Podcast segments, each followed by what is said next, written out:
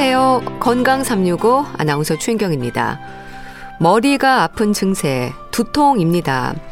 두통을 겪지 않은 사람이 얼마나 될까 싶을 정도로 흔한 증상이죠. 원인도 다양하고요. 나타나는 두통의 증상에 따라 종류도 여러 가지로 설명됩니다. 머리가 아프다, 욱신거린다, 쑤신다, 눌리는 것 같다, 누가 내 머리를 두드리고 흔드는 것 같다, 무거워서 고개를 들 수도 없다. 두통에 대한 표현도 정말 다양한데요. 두통은 왜 그렇게 흔하고 여러 증상으로 나타나는 걸까요? 오늘은 두통에 대해서 알아보겠습니다. 건강 365 정준일의 안아줘 듣고 시작하겠습니다. 두통은 흔한 증상 중의 하나입니다. 두통으로 고생하는 분들은 습관적으로 통증을 느끼는데요. 지끈지끈, 욱신욱신, 머리를 동여매기도 하고, 관자놀이를 누르기도 하고, 나름의 방법으로 통증을 줄이기 위한 노력을 합니다. 흔하지만 대수롭지 않은 통증, 두통 어떻게 이해하면 될까요? 경희대 한의대 침구과 김용석 교수와 함께합니다. 교수님 안녕하세요. 네, 안녕하세요. 네. 네. 교수님도 두통으로 고생한 경험이 있으시죠? 아, 그렇죠. 세상에 네. 머리 아픈 일 없는 사람 없잖아요. 그러게요. 네, 신경 쓰고 또 긴장하고 또 근육이 뭉치고 잠 못 자도 두통이 생기고 어떤 경우는 소화도 안 돼도 네. 뭐 피곤해도 감기 걸려도 머리 아프잖아요. 네, 근데 맞아요. 이제 두통이라는 게 감기처럼 흔하지만 또 감기만큼 제대로 치료하기 어려운 게 두통이에요. 네. 저는 주로 잠을 못 자거나 네. 스트레스를 받으면 두통이 네. 오는데요. 그러니까 머리가 좀 깨질 것 같다는 표현도 그때 이해를 하거든요. 교수님은 어떤 느낌이세요? 어, 저도 마찬가지죠. 머리가 아프면 뭐 세상에 골치 아픈 일이 한두 가지가 아니잖아요. 네. 그러면 이제 잠 못 자죠. 그러면 또 일어나면 또 머리가 아프고 그렇잖아요. 네. 이렇게 잠을 못 자고 나서 이제 머리가 아픈 이유는 이렇거든요. 이제 사람들이 잠을 자면서 몸도 마음도 다 휴식을 취하는 거예요. 네. 그러게 이렇게 적당한 휴식을 가져야지만 신체 여러 부분들이 이제 회복하는 과정을 거치거든요. 뇌도 네. 마찬가지예요. 네. 그런데 잠이 부족하면 뇌가 충분히 휴식을 못 하잖아요. 그러면 뇌가 중간중간에 이제 과부하가 생겨서 또 스트레스가 해소가 되지 않으니까 계속 쌓이게 되는 거죠. 음. 그러면 몸이 긴장하게 되잖아요. 네. 그러면 이제 머리가 아파지는 거예요. 예. 그래서 잠시 잠깐 이게 수면 부족 상태라면 그날 잠을 푹 자면 네. 두통이 조금 사라질 텐데 이렇게 지속적으로 수면 부족 상태가 되면 만성적인 어떤 두통이 생길 수가 있지요. 네. 참 너무도 흔한 증상이지만 위험할 수도 있는 게 두통이지 않습니까? 뭐 스트레스, 수면 부족 얘기하셨지만 두통의 원인이 참 다양하죠.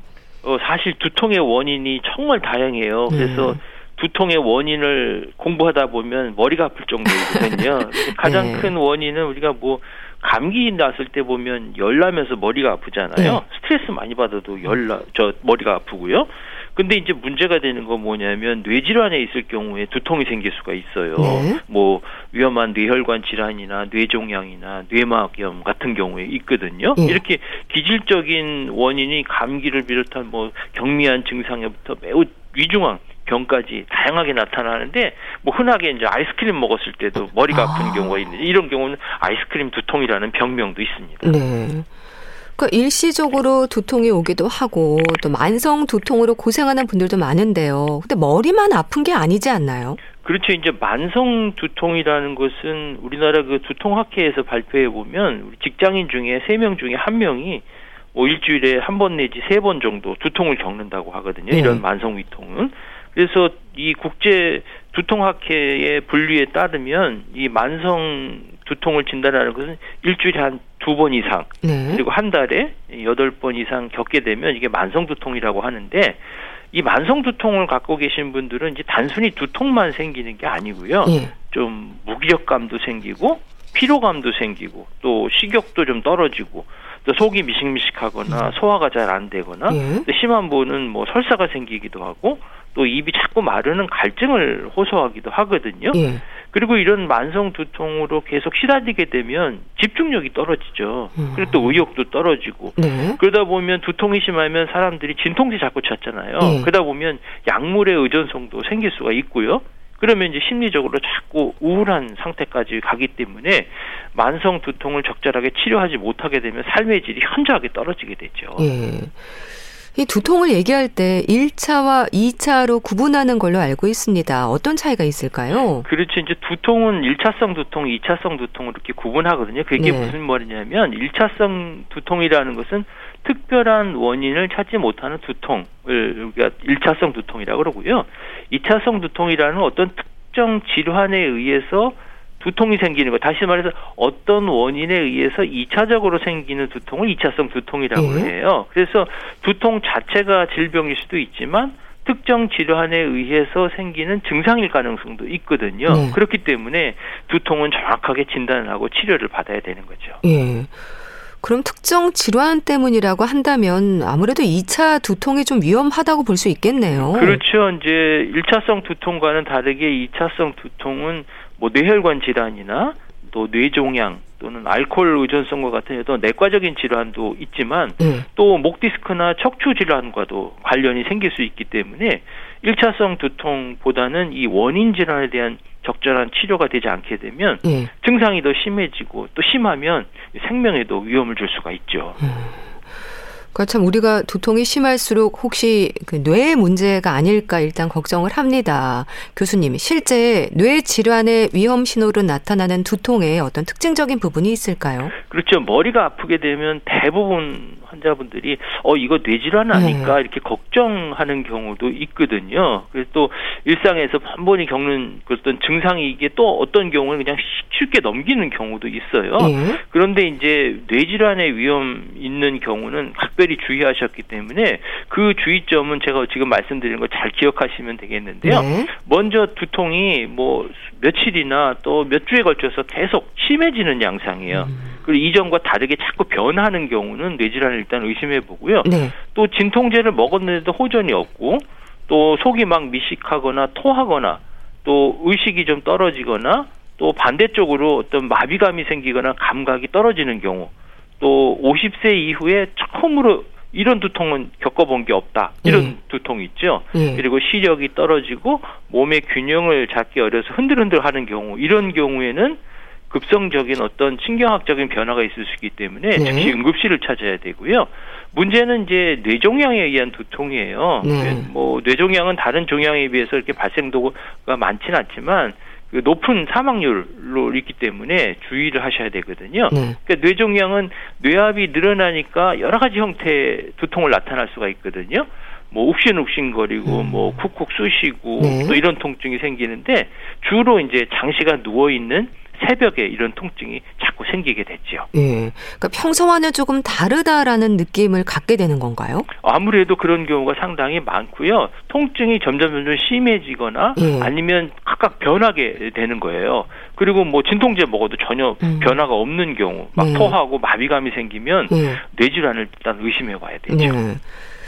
네. 그리고 또 목 디스크, 그러니까 경추 추간판 탈출증으로도 두통이 생기지 않습니까? 네, 이런 경우는 이제 경추성 두통이라고 얘기하거든요. 네. 목에 있는 근육이나 또 인대가 긴장하거나 어떤 손상을 받아서 목이나 어깨에 정말 참기 힘든 통증이 나타나는 경우가 있거든요. 네. 대개 이 경추성 두통의 원인은 이런 목 디스크나 관절의 어떤 부정 교합 같은 것들이 생기거든요. 예. 그래서 신경의 문제가 아니라 뼈와 근육의 문제가 원인이 되거든요. 그래서 증상은 일반적인 두통하고 비슷하지만 뒷머리 나 한쪽 머리가 음. 심하게 아픈 이런 형태가 나타나고요. 네. 두통이 있는 쪽에 눈의 통증도 나타날 수가 있거든요.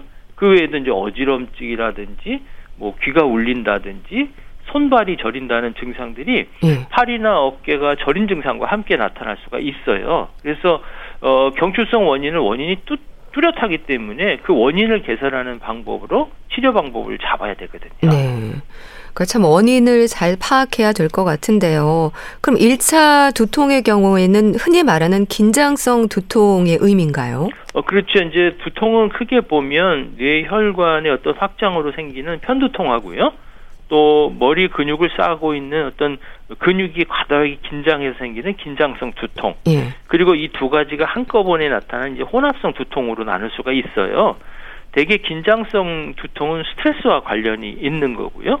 또 편두통 자체는 20대에서 40대 정도까지 나타나고 일반적으로 나이가 들게 되면 좀 사라지게 되거든요. 네. 그리고 40대 이후에는 뇌졸중에 걸릴 확률이 높기 음. 때문에 주의를 네. 하셔야 돼요. 네. 네, 여기서 일단 긴장성 두통으로 인한 불편이 좀 크겠다 싶은데 이게 잠도 잘 못 자고요. 또 스트레스로도 이어지는 악순환이 되지 않습니까? 그렇죠. 이제 긴장성 두통은 스트레스가 주된 원인이거든요. 네. 스트레스를 받으면 긴장하게 되잖아요. 네. 그러니까 머리가 꽉 끼는 어떤 뭐 띠를 두른 듯하고 또 조인 듯하고 뭔가 눌리는 이런 느낌이 나거든요. 네. 그리고 또 편두통과 달리는 스트레스 받을 때마다 발생하게 되고 특히 이제 여성들 같은 경우에 폐경기 여성들 같은 경우는 우울증도 같이 나타날 수가 있어요. 음. 그 반면에 이제 편두통은 뭐 주기적으로 나타나고 맥박이 뛰듯이 혈관이 뛰듯이 이제 욱신욱신하고 찌끈찌끈하고 이런 통증이 생길 수가 있지요. 음. 근데 교수님 사실 이제 뭐 말씀하셨듯이 소화가 안 되거나 감기로도 두통이 생기지 않습니까? 네네. 그럼 유난히 두통에 약한 사람이 있는 걸까요? 좀 예민한 성격이라든지 체질로도 설명이 되는 부분이 있습니까? 어, 그렇죠. 이제 한의학적으로 이런 만성 두통에 시달리는 분들을 보면 대다수가 이제 체질이 약하거나 네. 아니면은 이제 정신적인 스트레스에 아주 민감하게 반응을 보이는 분들이죠. 그래서 만성 피로가 어떻게 보면 찌들려 있는 분들에게 많이 나타나거든요. 네. 거기에다가 이제 잠이 좀 부족하거나 또 식생활 자체가 부적절하거나 또 과로하게 되면 두통이 더 악화시킬 수가 있어요. 네. 그래서 한의학적으로 여러 원인이 있지만 특히 소화기에 해당하는 이제 비위 기능이 좋지 않으면서 우리 몸의 어떤 기혈이 좀 부족한 상태 이런 경우는 두통이 잘 치료가 되지 않고 만성화될 수가 있지요. 예. 그럼 한의학에서는 이 두통을 어떤 상태로 설명하는지도 좀 궁금합니다. 그렇죠. 이제 머리는 우리 몸에서 가장 맑은 기운이 위로 올라가는 곳이거든요. 예. 물도 맑은 것은 위로 뜨고 탁한 것은 아래로 가라앉잖아요. 그래서 우리 몸은 머리는 우리 몸에서 가장 높은 곳에 있으니까 맑은 기운이 올라가는 건 당연한 이치고요. 음, 네. 그런데 이제 탁한 기운이 올라가면 두통이 생기게 되는 거지요. 이제 음. 한약에서는 이 두통을 뭐 통증의 원인을 되게 이제 흐름 장애로 보거든요. 네. 어딘가 막혀서 소통이 안 되면 이제 통증이 생기고 또 어딘가 흐름을 원활하게 공급하지 못하게 되면 뭐 두통이 생기는 것으로 볼 수가 있거든요. 우리 이제 스트레스 많이 경험하는 현대인들은 주로 이제 긴장성 두통을 네. 많이 하게 되거든요. 네. 근데 말대로 긴장성이 되면 이제 기혈 순환이 정체가 돼서 이런 통증을 일으키게 되거든요. 그러면은 이런 기가 울체된 상태가 점점으로 변하면 뭐 붓기도 하고 열이 나기도 하고 또 소화가 잘 안 되거나 이차적인 어떤 형태로 만들어 버릴 수가 있어요. 네. 쉽게 말하면 스트레스가 심하면 몸이 좀 무겁고 피로가 나타나고 또 속이 답답하고 소화가 안 되고 화나는 이런 형태가 나타나거든요. 그래서 두통만 치료하는 것이 아니라 이런 병리적인 물질도 같이 개선해야지만 두통이 개선될 수가 있는 거죠. 네. 또 두통이 오는 부위에 따라서도요. 뭐 태양 두통, 양명 두통, 소양 두통 이렇게 어려운 이름들로 구분이 되던데 교수님 이건 또 어떤 의미인가요? 어, 사실 이제 말이 생소해서 그렇지요. 네. 그건 뭐 그렇게 어려운 건 아니고요.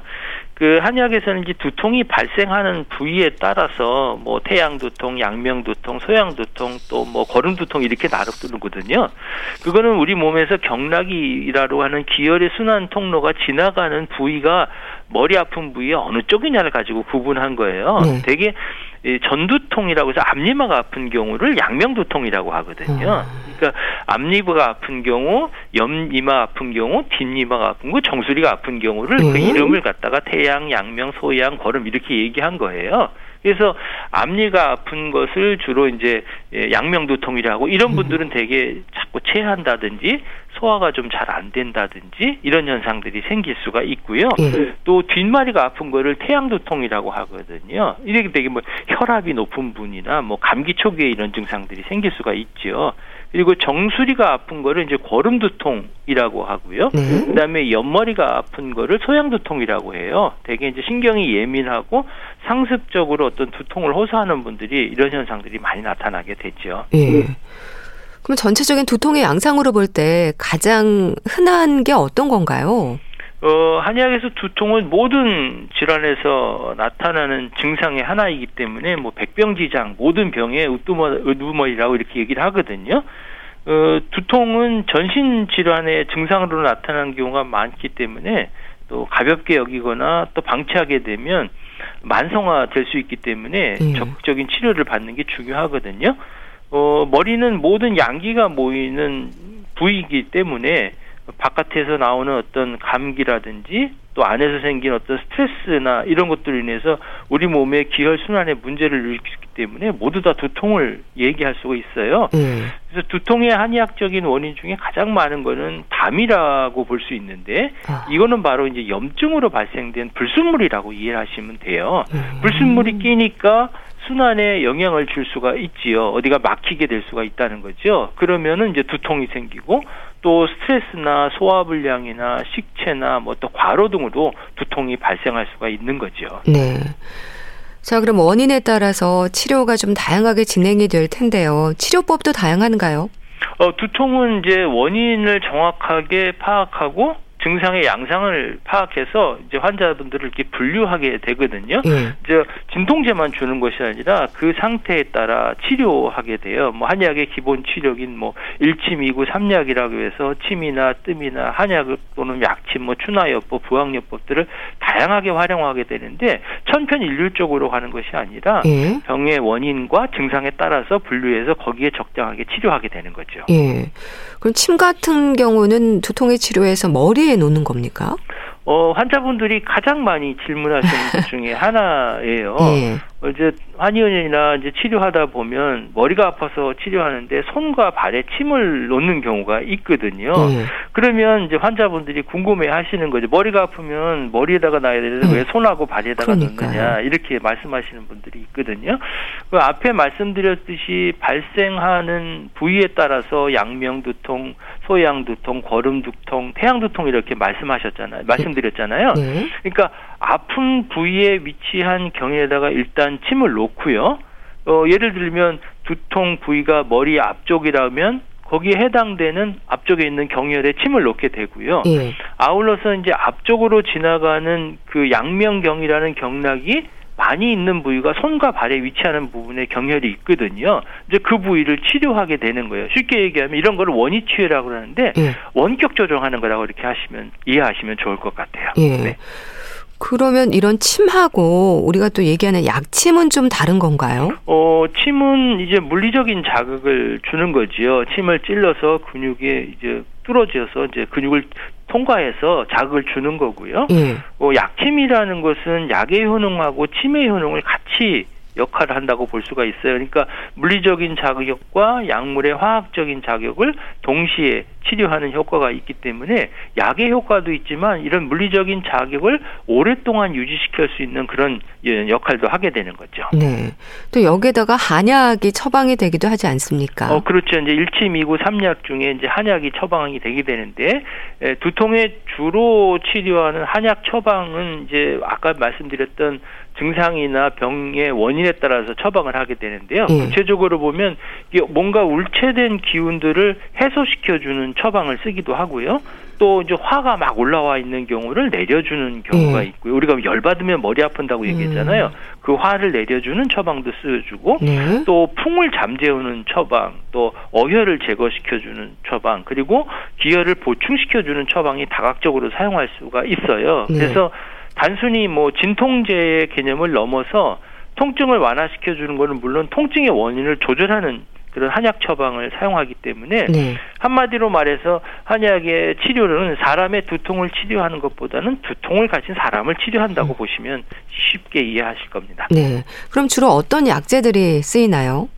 어, 두통에 사용되는 약재를 들자면 뭐 작약이란 시호, 천궁, 감초, 뭐 당귀, 천마, 뭐 국화, 음. 치자 뭐 이런 약들이에요. 네. 근데 이런 약들은 원인에 따라서 적절하게 사용하게 되거든요. 물론 이 중에는 우리에게 긴장을 완화시켜주고 스트레스를 완화시켜주고 안정감을 주는 약제도 들어가게 되죠. 예. 그리고 여기에다가 뜸과 부항 치료도 진행이 되는 거죠. 이건 또 어떤 효과를 기대할 수 있는지도 궁금합니다. 어, 뜸이라는 것은 온열 자극을 주는 거거든요. 예. 몸이 차거나 또 순환이 잘 안 된 경우에 온열 자극을 줘서 기혈 순환을 촉진시켜 주는 거죠. 우리가 찌든 때 같은 것도 뜨거운 물로 씻으면 잘 씻혀지는 것처럼 순환이 잘 안 되고 차가운 경우에는 온열 자극을 줘서 따뜻하게 순환을 촉진시켜 주는 거고요. 부항 치료라는 거는 우리가 근육이 뭉쳐지고 경렬돼 있을 때 그 근육을 풀어주기 위해서 때로는 사혈요법도 하고 또 건부항이라는 부항 치료를 하게 되죠. 네. 그리고 또 교수님 두통으로 고생하는 분들을 보면요. 이렇게 마사지라든지 물리치료를 받기도 하던데 한방에 물리치료법도 있지 않습니까? 어, 그렇죠. 물리치료라는 물리적인 어떤 자극을 주는 것인데 뭐 따뜻하게 해주는 핫팩도 있을 수 있고 또 얼음팩을 할 수도 있겠고요. 예. 이제 전기적인 자극을 주는데 또 양방과는 달리 경근이라고 해서 경락과 관련돼 있는 근육 부분에다가 자극을 주는 경우가 있고요. 또 지압이나 또 근막 이완 요법을 해서 근육을 마사지해주고 풀어주는 치료 방법도 있고 예. 또한 한방에서 쓰는 이제 추나 요법이라고 해서 몸의 불균형들을 조절시켜주는 그런 치료도 하게 됩니다. 예. 우리가 머리가 아플 때 이렇게 관자놀이를 꾹꾹 누르거나 머리를 끈으로 묶기도 하잖아요. 교수님 이런 방법도 도움이 될까요? 그 머리를 끈으로 조이면 네. 일단 뭐 지압 효과가 있겠죠. 음. 이제 두통이 있을 경우 우리가 머리에 마사지하거나 지압을 받거나 그러면 이제 통증이 조금 줄어들잖아요. 네. 근데 끈으로 머리를 동이면 일정 시간 지속적으로 두피에 지압을 가해지는 효과는 있을 수 있어요. 음. 그래서 두피를 자극해서 해당 부위의 통증 어떤 것도 활성화됨으로써 일시적으로 혈류 흐름을 개선시켜주는 그런 효과는 있겠지만 예. 너무 오랜 시간 장시간 그 끈으로 이렇게 묶어 놓게 되면 오히려 혈류를 제한할 수 있기 때문에 장시간 두는 것은 좋지는 않겠죠. 네. 지압이라고 한다면 어디를 좀 꾹꾹 누르면 좋을까요? 어, 관자놀이 부분들을 대부분 통증을 많이 호소하기 때문에요. 예. 눈꼬리 바깥쪽에 보면요. 눈썹하고 눈꼬리 바깥쪽하고 연결되는 부위 에 가운데 부분에서 조금 뒤로 가면요. 음. 태양이란 혈이 있는데 관자놀이라고 하거든 온폭 들어간 네. 부위예요. 그 부위를 꽉 눌러 주시면 앞에 머리가 아플 때 옆에 머리가 아플 때 도움을 줄 수가 있거든요. 이 누를 때는 가만히 누르는 게 아니라 가볍게 됐다 있다가 한 5초 정도를 좀 점점 점점 세게 누르게 되면 예. 이 지압의 효과가 더 효과적이고요. 어, 금방 뛰지 말고 살짝 뛰면서 이걸 반복적으로 해주시면 좋겠고 머리 뒤쪽이 아픈 분들을 되게 많거든요. 예. 그런 부분들은 엄지 손가락을 귀 뒤쪽으로 가게 되면 온폭 아. 들어가는 부분이 있어요. 엄지 네. 손가락 하나 딱 들어갈 만큼의 네. 그 부위가 이제 풍지라는 혈인데 음. 그 부위를 눌러주시면 좋겠고요. 앞에 말씀드린 대로 5초 정도 꾹 점점 심하게 누르고 놓으면 예. 살짝 뛰게 되면 머리가 좀 맑아지는 경향이 보고요. 네. 아울러서 머리 꼭대기가 아픈 부분이 있어요. 이제 백회혈이라는 부분인데 우리가 뭐 뚜껑이 열린다고 얘기하잖아요. 예. 그런 것처럼 거기를 꽉 지압을 하게 되면 음. 머리 꼭대기 정수리가 아픈 분들이 통증을 완화시켜주는 그런 효과가 나타나게 되죠. 네. 또 커피라든지 이렇게 습관적으로 먹는 음료나 식품들도 살펴야 하지 않을까 싶은데 어떨까요? 그렇죠. 먹는 음식이 또 상당히 중요하거든요. 이제 두통이 느끼실 때는 커피라든지 홍차라든지 콜라라든지 뭐 카페인이 많이 들어가 있는 음식은 피하시는 게 좋아요. 네. 왜냐하면 카페인이 많이 섭취하시게 되면 두통을 더 악화시킬 수가 있거든요. 네. 그렇다고 해서 매일 커피 드시는 분이 갑자기 끊을 수는 없잖아요. 그러면 예. 이제 금단 증상으로 더 두통이 심해지는 경우가 있기 때문에 서서히 섭취량을 줄이는 게 좋고요. 네. 또 우리 인스턴트 식품에는 MSG가 많이 들어가 있잖아요. 그런 것들을 조심하셔야 되고 뭐 치즈나 초콜릿, 양파, 포도주 뭐 이런 데에도 어, 두통을 어, 피해야 될 음식 중에 하나이고요. 네. 또 하나는 이제 술이에요. 아, 술. 사실 네. 술은 어떤 종류에 관계없이 두통이 있다면 마시지 않는 게 좋거든요. 네. 왜냐하면 술을 드시게 되면 뇌로 올라가는 혈류가 늘어나잖아요. 그리고 수분을 배출해서 탈수를 일으켜갖고 두통을 유발할 수 있거든요. 네. 그래서 지나친 음주는 두통을 악화시킬 수가 있습니다. 네. 자, 교수님, 두통의 증상이 있어서 불편을 주는 건 어떤 원인으로든 힘들 텐데요. 이런 특징적인 증상을 보인다면 위험 신호일 수 있다. 이 부분도 좀 짚어주시죠. 어, 네, 두통이 있는 경우는 앞에도 말씀드렸지만 뇌혈관 질환인 경우는 위험할 수가 있기 때문에요. 두통이 전보다 훨씬 더 심하게 나타나거나 아니면 이상한 양상으로 자꾸 변화하거나 또 구토라든지 감각이 떨어진다든지 마비가 되거나 시력이 떨어지는 경우에 즉각적으로 처치를 받으셔야 되고요. 네. 또 하나가 문제가 뭐냐면요. 일주일에 2일 이상이 두통이 있으면 3개월 되기 전에 전문가에게 진료를 받는 게 좋습니다. 그래서 두통의 날이라고 있는데요. 네. 그게 1월 23일이에요. 일주일에 아. 2일 이상 두통이 있으면 3개월 되기 전에 치료를 받으라. 예. 그렇게 말씀드립니다. 네, 알겠습니다. 자, 오늘은 두통에 대해서 말씀드렸는데요. 경희대 한의대 침구과 김용석 교수와 함께 했습니다. 감사합니다. 네, 감사합니다. KBS 라디오 건강 365 함께하고 계신데요. 존 메이어의 St. Patrick's Day 듣고 다시 오겠습니다.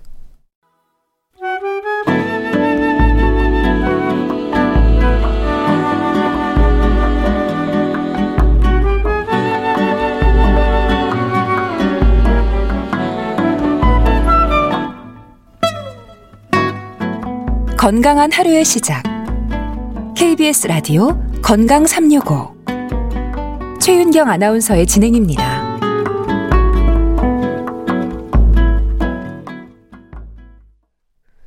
KBS 라디오 건강 365 함께하고 계십니다. 책이 주는 공감과 위로 그리고 교훈이 있죠. 오늘은 어떤 책을 소개해 주실지 북컬럼니스트 홍순철 씨 자리했습니다. 안녕하세요. 네, 안녕하세요. 오늘 소개해 주실 책은 제목이 늙는다는 착각. 착각이면 좋겠는데요. 그렇죠.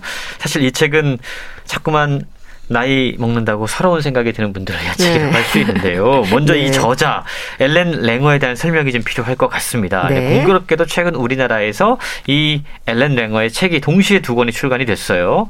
한 권은 마음 챙김이란 책이고 네. 다른 한 권이 오늘 소개해드리는 늙는다는 착각. 이란 책인데요.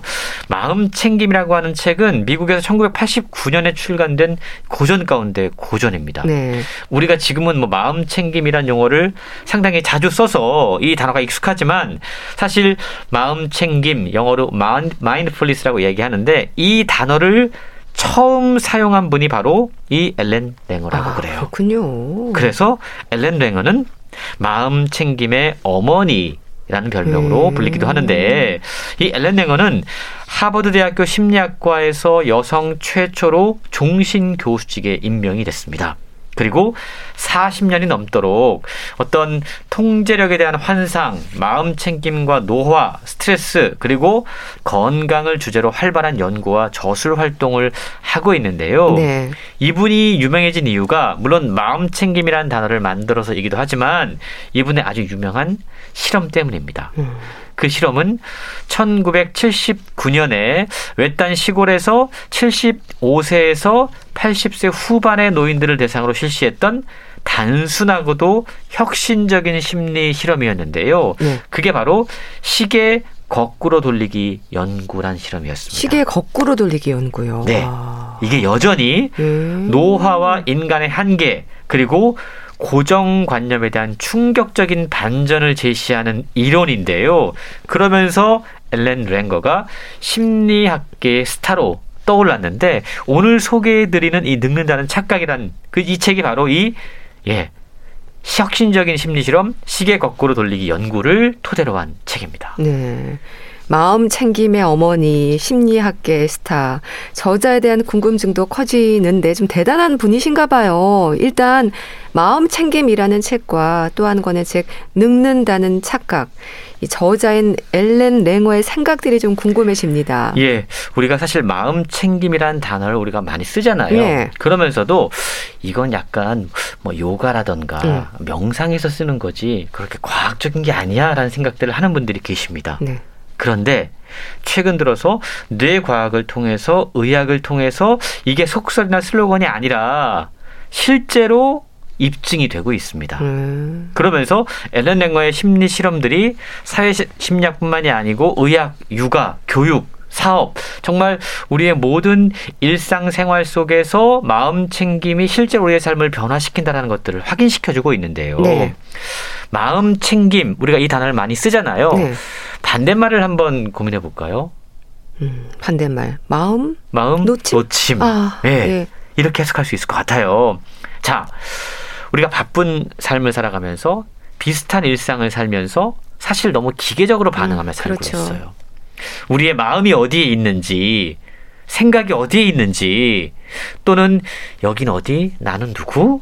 이런 상태로 하루를 보내는 경우가 많이 있습니다. 그게 바로 마음 놓침이라는 거예요. 반대로 저자가 강조하는 마음 챙김이라고 하는 건 삶에서 벌어지는 일에 기계적으로 무의식적으로 반응하는 게 아니라 네. 늘 깨어 있는 마음으로 주의를 기울이는 겁니다. 이렇게 하면 우리의 스트레스가 줄어들고 수많은 문제를 예방할 수 있고 창의력도 높일 수 있고 더불어 성과도 향상시킬 수 있는데요. 그래서 요즘 이 미국의 유명한 tech 기업들 다 직원들에게 마음 챙김을 회사에서 강의를 하고 수련을 시킬 정도로 이 마음 챙김이 상당히 인기가 있다고 그럽니다. 네. 그러니까 마음 챙김의 반대말은 마음 놓침. 놓치는 부분들에도 집중할 필요가 있겠다 싶은데 홍순철 씨가 마음 챙김이 아닌 늙는다는 착각을 선택하신 이유가 또 있을 것 같은데 이 늙는다는 착각 어떤 책인가요? 사실 이 두 권의 책은 거의 연장선상에 있다라고 이야기할 수 있을 것 같아요. 네. 마음 챙김 얘기를 제가 지금 먼저 해드렸잖아요. 그러면서 마음 챙김은 마음 놓침의 반대말이고 내가 지금 어디에 있고 무엇을 하고 있는지 집중하는 것이다. 라고 말씀을 드렸습니다. 네.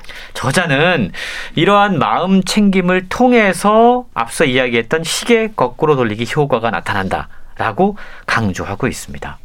늙는다는 착각이란 책이 시계 거꾸로 돌리기 연구를 대중들에게 알기 쉽게 소개한 책인데요. 네.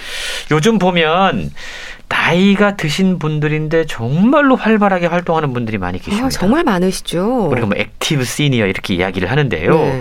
70대 또는 80대인데 어, 어디 특별하게 아픈 것도 없이 정말 활발하게 활동하면서 삶을 즐기는 분들이 있는가 하면 네. 반대로 겉모습을 보면 한 30대 후반 40대로 보이는데 알고 보니까 20대인 음. 경우도 종종 있어요.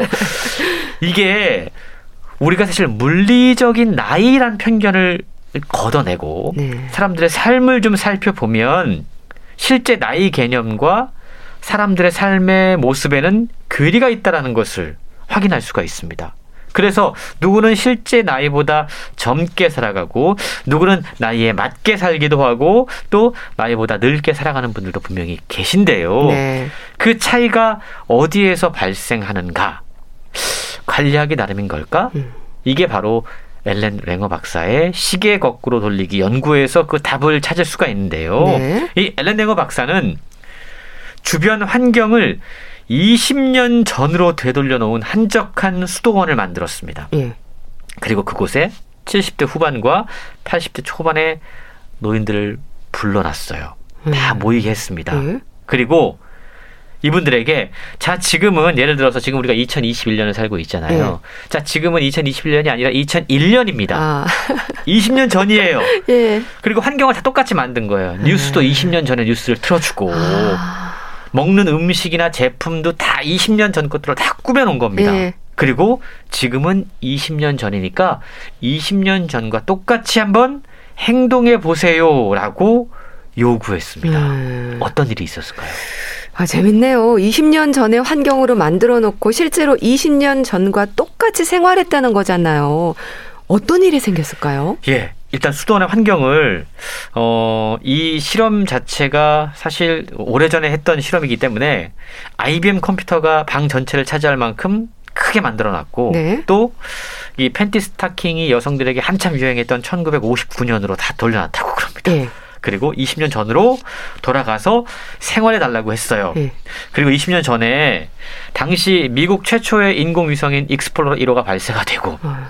피델 카스트로의 아바나 진격이라던가 1959년의 사건들이 막 벌어지는 상황들을 전개해 놨습니다. 네. 그리고 그게 과거가 아니라 현재인 것처럼 설정을 해 놓은 거죠. 아. 그러자 채 일주일도 그곳에서 지나지 않았는데 어르신들의 행동 그리고 태도가 변화하기 시작했습니다. 그랬군요. 놀랍게도 네. 혼자서 어떤 짐을 나르는 것도 어려워하시던 노인들이 일주일 뒤에 눈에 띄게 활력을 찾아서 이 짐을 막 혼자 나르세요. 네. 신체 기능 역시 확실히 좋아졌습니다. 네. 실험 전까지만 하더라도 안경을 써도 글자가 잘 눈에 보이지 않는다라고 해서 독서를 포기했던 분들이 책을 읽으세요. 어... 느릿느릿 걷는 게 민망해서 골프도 치지 않고 식사 메뉴를 선택할 때도 소화가 잘 되는 음식만 네, 골라 먹었던 분들이 예. 삶이 바뀐 겁니다. 음. 독립적으로 일주일을 보내게 한 뒤에 노인들을 대상으로 실험을 해보니까 청력, 기억력, 악력 모두 향상됐고 야. 키, 몸무게, 걸음걸이, 자세, 수많은 측정 결과에서 훨씬 젊어진 수치가 나왔다는 겁니다. 네. 이걸 보면서 예. 실험했던 알렌 랭어도 깜짝 놀란 거예요. 그랬겠네요. 그동안 맨날 아프다고 하고 못 걷는다고 하고 힘들다고 하고 이렇게 노인들의 발목을 잡아온 게 사실은 나이, 신체 이게 아니라 예. 내가 지금 몇 살이니까 이 신체적인 한계를 믿는 사고 방식이었다라는 걸 찾아낸 겁니다. 그래서 이 책이 강조하는 건 노화라고 하는 건 전적으로 물리적인 나이가 아닌 마음가짐과 태도에 달려 있다라고 설명하고 있습니다. 예. 그러니까 생각하기 나름이라는 거죠. 젊게 산다고 해서 젊어질까 싶지만 실제로 젊어질 수 있다는 얘기인 거잖아요. 그렇습니다. 실제로 그렇다고 하니까 한번 그렇게 살아보면 음. 좋을 것 같은데요. 저자는 반복적으로 몸과 마음 그리고 노화의 연결성에 대해서 의문을 제기합니다. 그러면서 마음 챙김, 의식의 집중을 강조하고 있어요. 상황을 있는 그대로 받아들이고 사회적인 기대나 타인들의 눈치를 볼 게 아니라 자기 주체적으로 삶을 즐기라는 겁니다. 네. 사람들이 에이 나이 70에 뭐 하는 거야 라고 이야기하면 그 말에 기울이지 말고 나는 지금 50처럼 살고 싶으니까 그렇게 활동하라는 거예요. 노화와 육체의 한계에 수긍하는 게 아니라 마음먹기에 따라서 얼마든지 변화될 수 있다는 걸 인지하면서 주체적으로 살아야 된다라고 이야기를 하고 있는데요. 네. 몸과 마음의 연결성에 의문을 품었던 이 저자의 흥미로운 심리 실험. 앞선 수도원 실험에서 그치는 게 아니라 계속됩니다. 네. 상당히 재미있는 실험들이 많이 소개가 되고 있는데요. 예를 들어 볼까요? 성형 수술로 외모가 젊어진 사람은 천천히 늙을까? 또는 배우자가 연상인 사람과 연하인 사람 가운데 누가 더 오래 살까? 예. 또 조기 탈모로 대머리가 된 사람은 대머리가 아닌 사람에 비해서 노화 현상이나 질병의 위험이 높을까? 이런 실험들을 계속한 겁니다. 네. 아이를 늦게 낳은 여성과 아이를 일찍 낳은 여성 가운데 평균 수명이 누가 더 길까? 어떨 것 같으세요?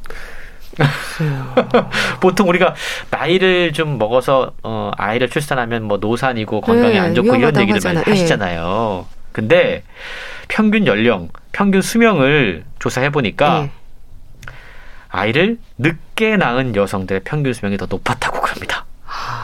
왜냐하면 네. 아이들 때문에 상대적으로 젊고 건강한 신호에 더 많이 둘러싸여서 지낸 결과 그렇군요. 이런 결과가 나타난 거예요. 연상 연하의 배우자의 경우도 마찬가지였는데요. 어떤 결과가 나타날까요?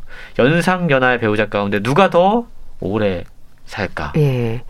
연하의 배우자. 라고 생각하잖아요. 예. 실제로는 연상이 더 아, 그런가요? 네. 왜냐하면 주변 환경이 더 젊으니까.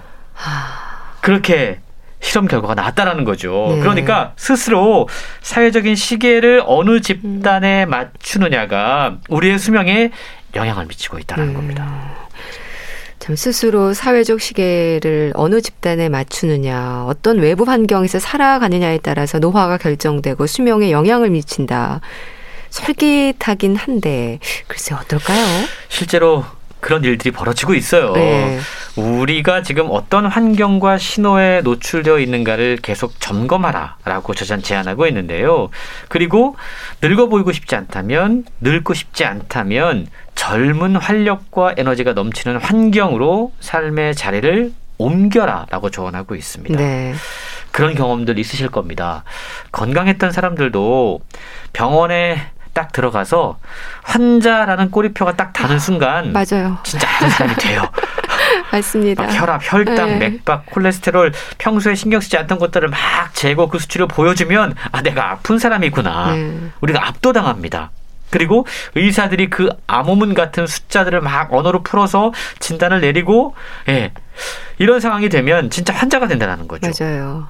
심각한 질병으로 병원에서 진료를 받아본 사람들은 알겠지만 이 의료진들의 언어가 사실은 이런저런 가능성 그리고 확률을 앞세울 뿐 상당히 좀 모호하고 불확실하다라고 저자는 이야기하고 있는데요. 네. 뿐만 아니고 전문가라고 하는 분들도 모두 실수한다.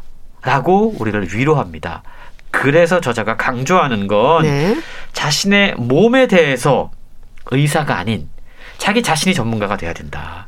환자 본인이 정신을 똑바로 차리고 의식을 집중해서 변화를 알아차려야 되고 의료진과 적극적으로 상담하는 것이 우리의 건강을 유지할 수 있는 비결이다라고 이야기하고 있습니다. 네. 그러니까 자신의 몸에 대해서 자기 주도적으로 정신을 차리고 또 의료진과 적극적으로 상담하라는 조언을 기억하면 좋겠네요. 그렇습니다. 자기 통제력이 여러 번 강조되고 있는데요. 네.